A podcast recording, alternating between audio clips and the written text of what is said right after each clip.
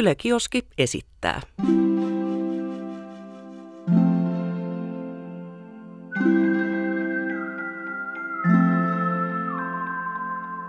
Tämä on täydellinen maailma ja Jussi Latvala.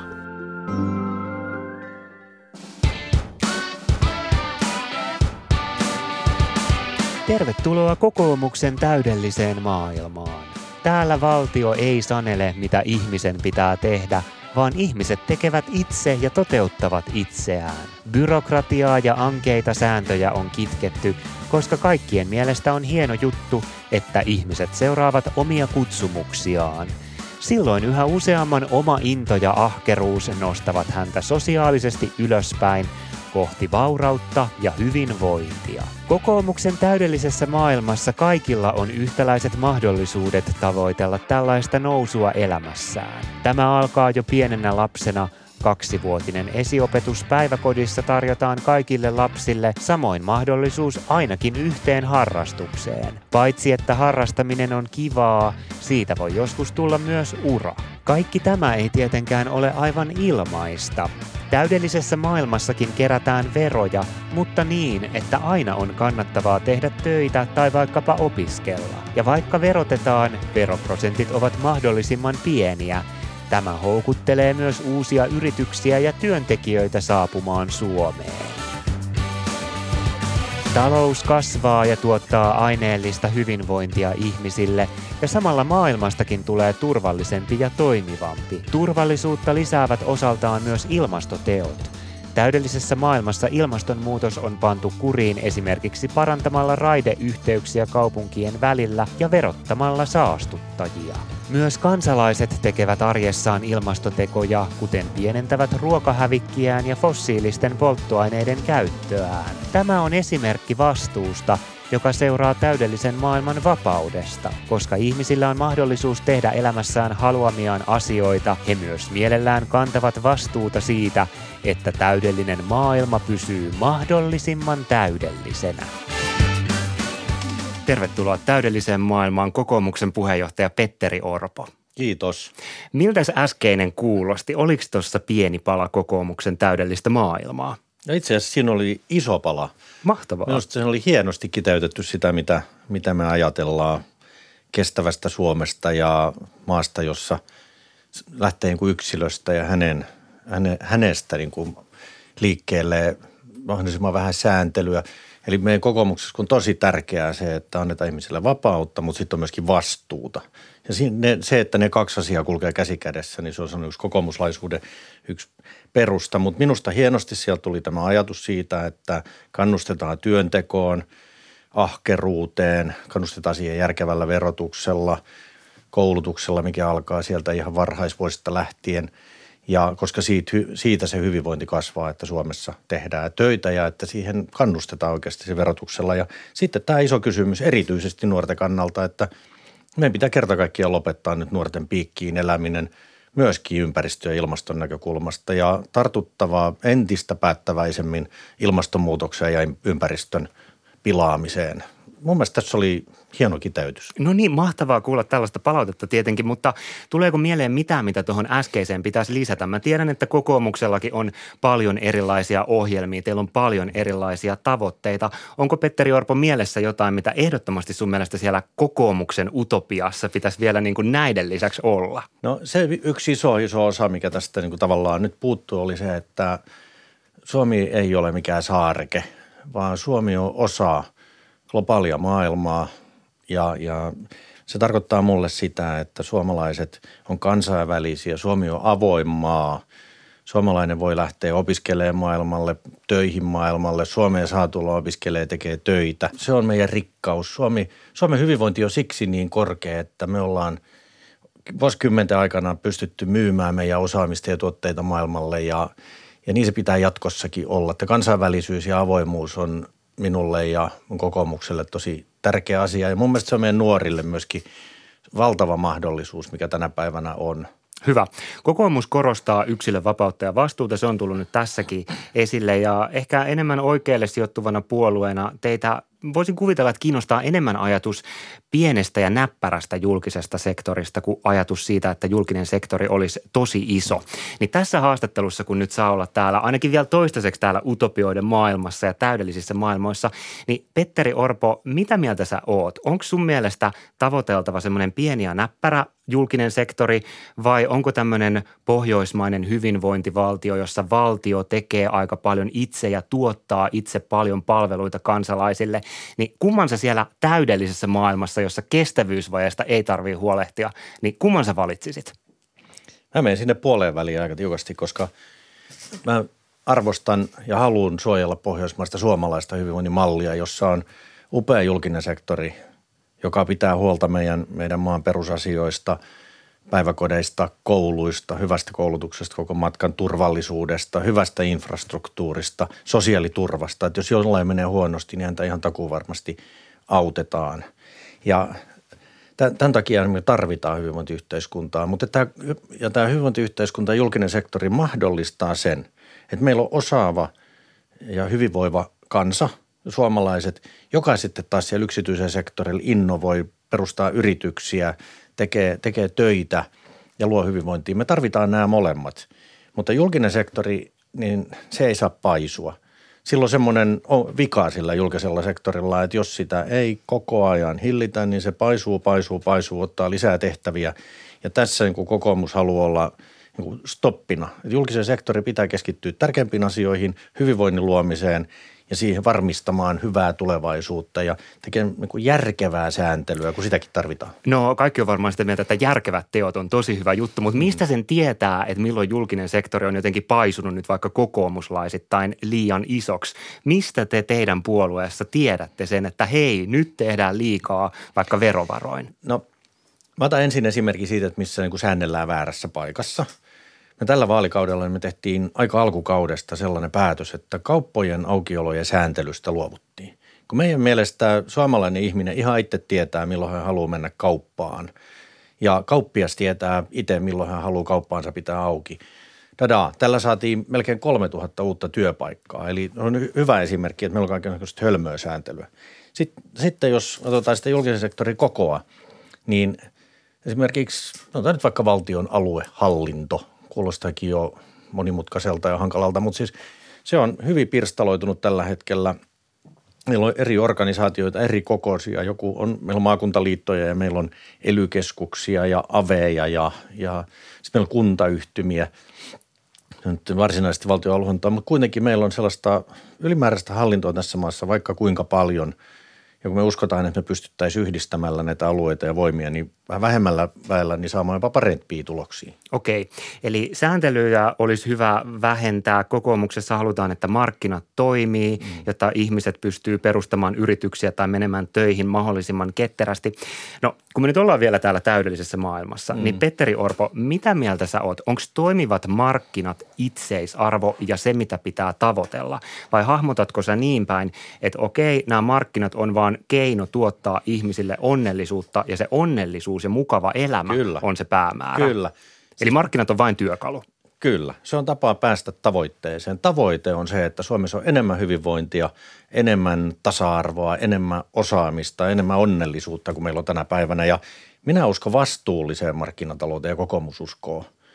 Jos mennään vastuuttomaan markkinatalouteen, niin silloin me ollaan kapitalismin suunnalla. Mutta vastuullinen markkinatalous on sellainen, joka, jota hyödynnetään, jota järkevällä tavalla säännellään. Se ei voi ihan omaa elämäänsä elää, vaan se, se on ikään kuin se renki – mutta se myöskin siitä toimivista markkinoista, toimivista yksityisen sektorin yrityksistä, niin niistä tulee se lisäarvo tähän maahan, jolla me pidetään sitä hyvinvointiyhteiskuntaa, sitä julkista puolta yllä.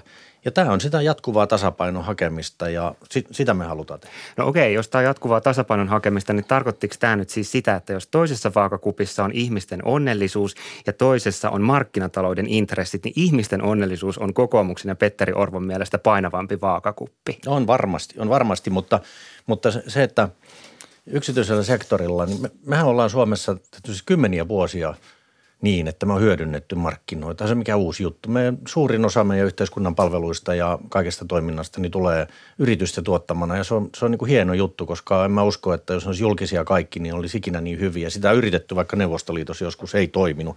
Eli tämä on hyvä, hyvä kombinaatio, mutta markkinoilla on vastuunsa.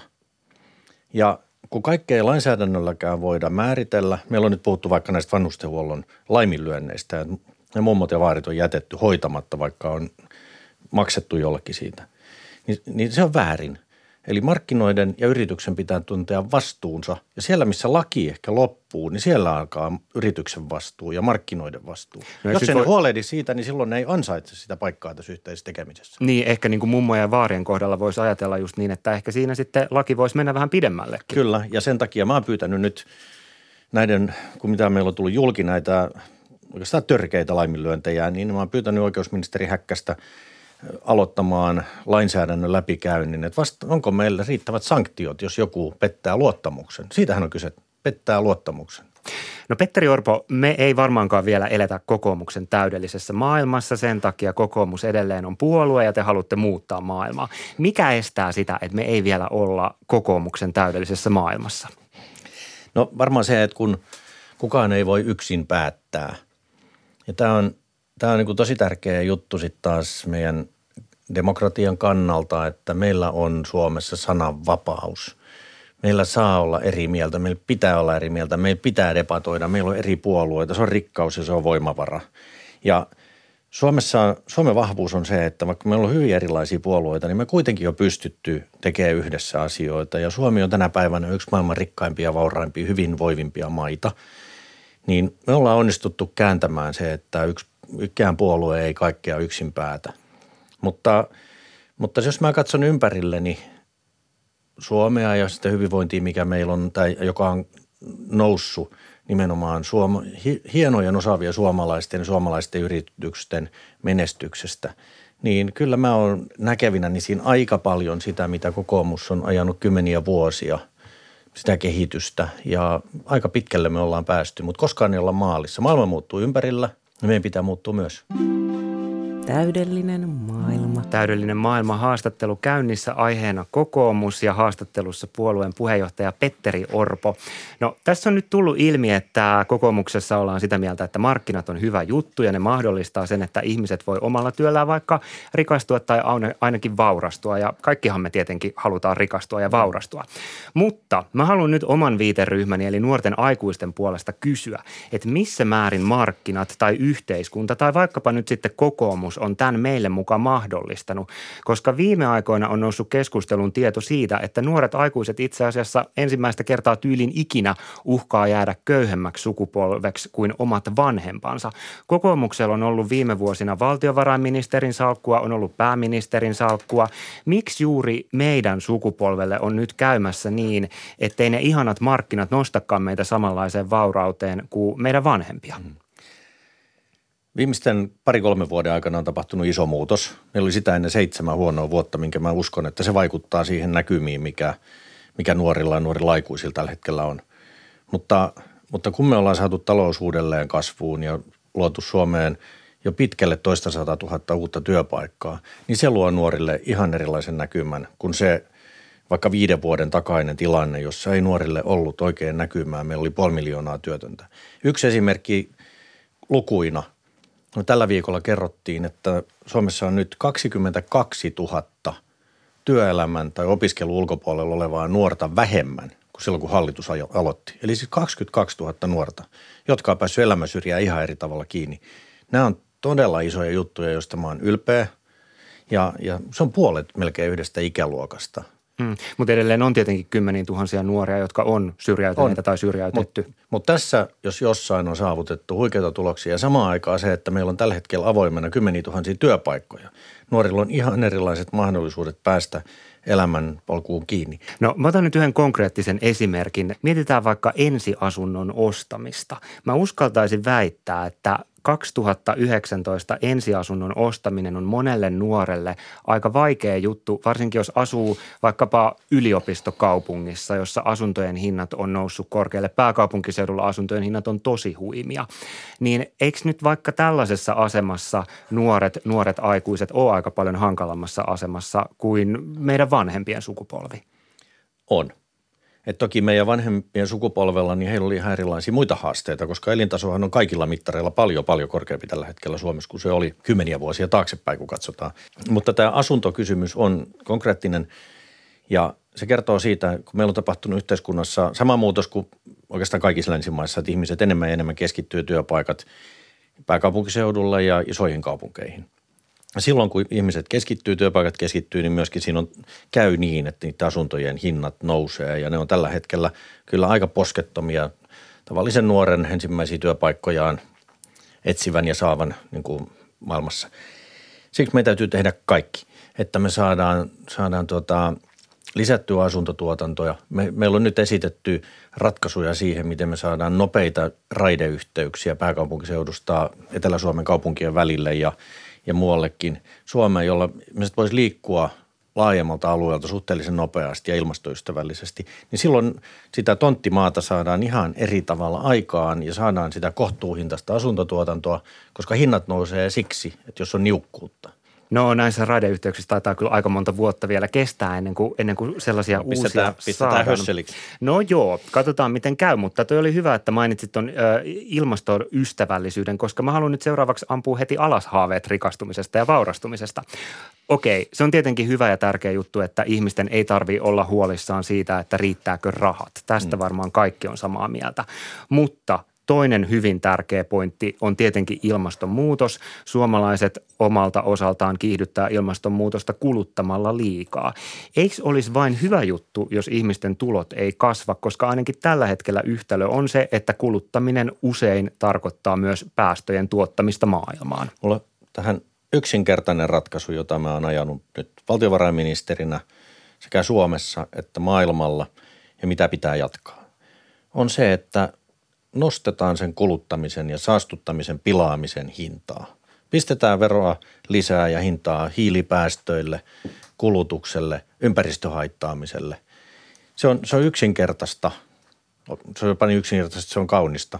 Mutta näin, näin, jos me tehdään, niin me saadaan ohjattua ihmisten kulutuskäyttäytymistä ja silloin ne rahat suuntautuu – oikeisiin asioihin, se, sellaisia, jotka luo kestävällä tavalla luo hyvinvointia myöskin tuleville sukupolville. Okei, mielenkiintoista ja konkreettista tosiaan. Voisiko tämä tarkoittaa vaikka sitten sitä, että ö, verotetaan vaikkapa liharuokaa nykyistä tiukemmin? Jos katsotaan trendejä, otetaanpa tähän lihaan kiinni ja kasviruoan syöntiin, niin suomalaiset on tässäkin asiassa niin fiksuja – että tämä valistus on mennyt perille. Jos katsotaan trendejä, niin tällä hetkellä kasvisruoan syönti kasvaa tosi nopeasti Suomessa. Mutta eikö äsken just puhuttu siitä, että nyt niitä veroja tähän avuksi?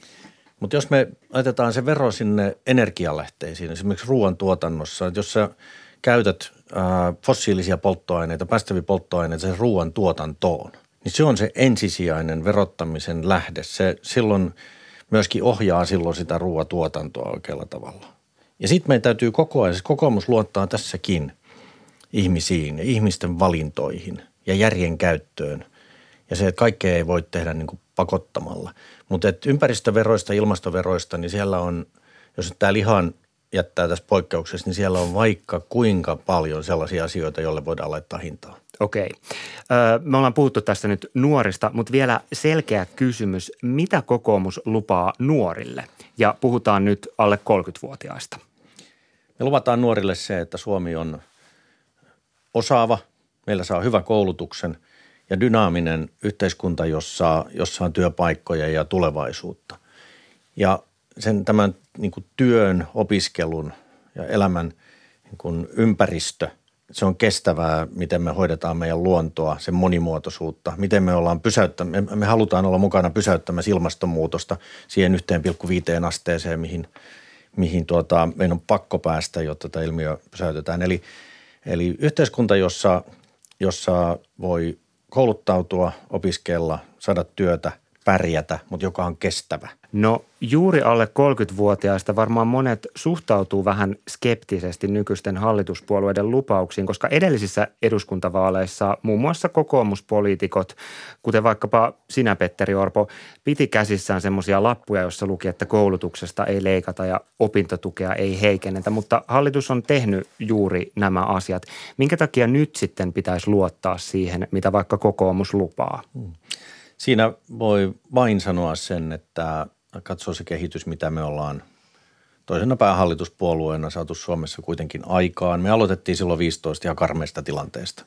Siitähän se johtui, että me emme voineet tehdä silloin niin kuin olisi halunnut, koska Suomi oli katastrofi partaalla sen velkaantumisen keskellä ja puolen miljoonan työttömän kanssa ilman kasvun näkymiä – me ollaan pystytty kääntämään tämä Suomi sieltä kuilupartaalta tilanteeseen, jos meillä on todellakin 140 000 työpaikkaa, julkinen talous on tasapainossa. Ja mä oon sanonut, että nyt me ollaan tilanteessa, jossa ei näillä näkymin, ei tarvitse tehdä uusia leikkauksia, eikä tarvitse tehdä veronkiristyksiäkään, siis kokonaisveroasteena, vaan että meillä on, meillä on niin paremmat edellytykset. Ja silloin me voidaan tehdä arvovalintoja ja riippumatta siitä, että jouduttiinko leikkaamaan jostakin – ja vaikka koulutuksesta, niin mikään ei ole muuttunut siinä minun näkemyksessä ja kokoomuksen näkemyksessä, että koko, koko Suomen ja suomalaisten pärjääminen voi vain ja ainoastaan perustua osaamiseen ja korkeaan sellaiseen ja tasa-arvoiseen osaamiseen. Mutta onko se nyt tosiaan ihan niin, että sieltä kuilun partaalta ei olisi päästy pois ilman, että vaikka opintotuesta leikataan? Niin. Opintotukeahan, jos oikein muistan, niin muutettiin siis lainapainotteisemmaksi – ja, ja tuota, oli hanka, yksi niitä hankalia päätöksiä, mitä silloin jouduttiin tekemään. Me tehtiin näitä hankalia päätöksiä oikeastaan kaikkialle yhteiskuntaan. Mutta, mutta kuitenkin niin nyt me on päästy jo viimeisen kahden vuoden aikana siihen, kun talous kääntyi, että me ollaan pystytty tekemään takaisin panostuksia koulutukseen. Ei niitä todellakaan niitä kaikkia miljoonia, mitä on leikattu – mutta todella tärkeitä panostuksia kipukohtiin. Ja nyt viimeisenä se, että me pystyttiin lisäämään 112 miljoonaa euroa Suomen Akatemialle ja Business Finlandille, eli tutkimukseen ja tuotekehitykseen pysyvää määrärahaa. Nämä on hienoja esimerkkejä siitä, että laiva on kääntynyt. Puhutaan vielä loppuun Suomen poliittisesta järjestelmästä ja nuorista nyt sitten siinä. Ja esimerkiksi eduskunnassa aika tämmöinen pitkään jatkunut ongelma on se, että siellä on nuoria tyyppejä tosi vähän. Tällä hetkellä taitaa olla yksi 90-luvulla syntynyt kansanedustaja. Petteri Orpo, miten sun mielestä tätä tilannetta voisi korjata? Ensimmäinen on se, että nuoret lähtee äänestämään tai ehdolle ja äänestämään. Pitää olla nuoria ehdokkaita – ja sitten niitä pitää myöskin äänestää. Eli, eli, eli tuota, sitä kautta se nuorten ääni saadaan kuuluviin. Se, että käy äänestämässä, niin se myöskin antaa ikään kuin oikeuden valittaa. Eli tämä pitää niin kuin nuorista myöskin itsestään lähteä.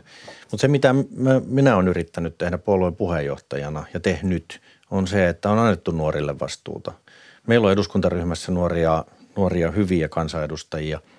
Ja itse asiassa, jos katsoo meidän ministeriryhmää, niin esimerkiksi ministerit – Häkkänen, Mykkänen, Graan Laasonen, niin he on niin hyvinkin nuoren polven edustajia. Eli, eli tuota, se, että nuorille annetaan myöskin vastuuta. Ihan viimeisenä kysymyksenä, ehkä tähän vähän jo vastasitkin, mutta mä oon kysynyt tämän vikana kysymyksenä kaikilta teiltä puheenjohtajilta. Ja mä haluan vielä palata tähän täydellisen maailman tunnelmaan. Petteri Orpo, haluaisitko sä elää sellaisessa maailmassa, jossa kokoomus päättää kaikesta? En mä varmaan, koska minusta semmoinen maailma, jossa joku yksin päättää, niin se ei ole koskaan hyvä. Me ollaan nähty niitä historia saatossa ihan liian monta ja ne yleensä päättyy aina huonosti. Minusta se, että yhdessä päätetään, yhdessä tehdään.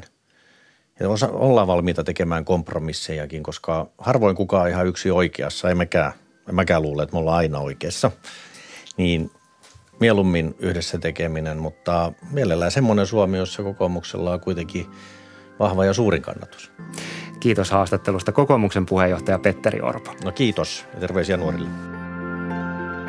Tämä on täydellinen maailma ja Jussi Latvala.